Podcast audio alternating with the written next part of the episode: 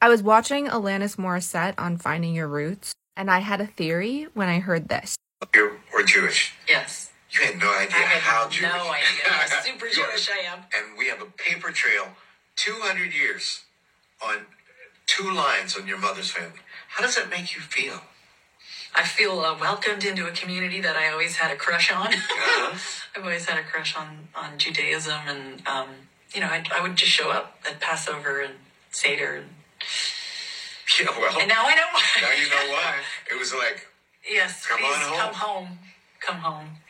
Okay, so here's my wacky theory. What if people who convert have Jewish DNA? That you're pulled to Judaism because it's in your DNA? That it really is coming home? That somewhere in your lineage, someone was forced to leave Judaism or converted out of the religion for their safety or what have you in the long history of the generational trauma of the diaspora? I always wonder how many Jews there would be in the world if generations past had been allowed to stay Jewish. And that calling to be Jewish is because it is literally in your blood. I don't know, just the way that she said how attached she was to Judaism without knowing she was Jewish made me think that maybe there's something biological about it. I mean, the saying is you have a Jewish soul, but what if it's literal and your ancestors were pushing you to come home when they couldn't? I mean, that's probably not true in every case, but it makes me wonder if it's true in many cases. I think that's a more spiritual take than I've had on anything ever, but that was my first thought when I heard her say that.